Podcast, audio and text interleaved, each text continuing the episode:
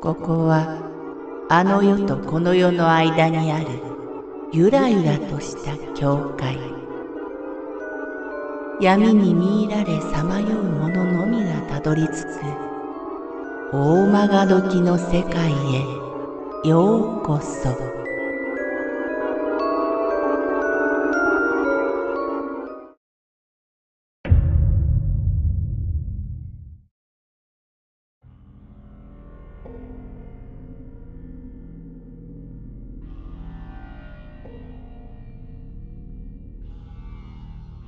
ささやき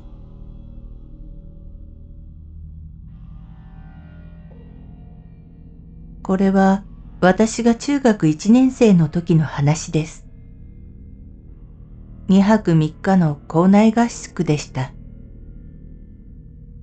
1日目は何事もなく過ぎましたが、2日目に事件が起こりました。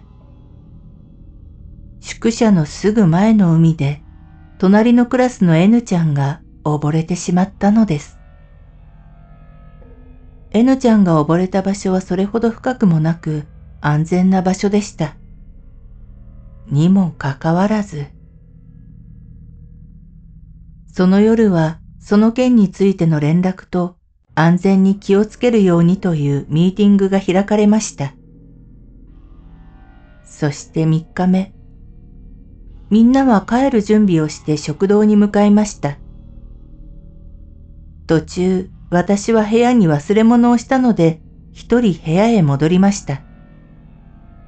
そして、複雑に曲がる廊下を歩いていると、私たちが泊まっている三号棟の方から短歌を弾くような妙な音が聞こえてきました。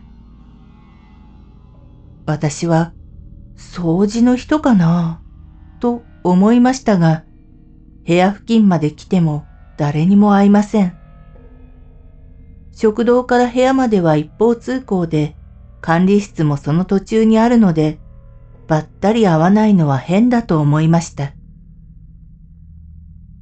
私は走って自分の部屋まで行きました。部屋のドアを開けると、窓の向こうを女の人が走り抜けたのです。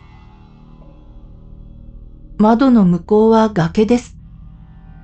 私たちの部屋の隣には部屋はありません。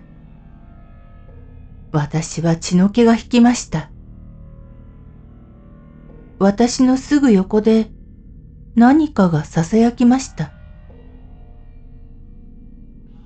私の勝ちよ。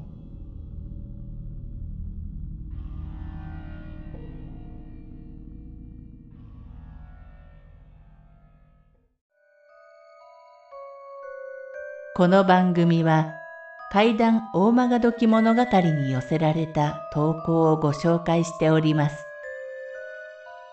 大曲時物語無料メールマガジンは月3回発行。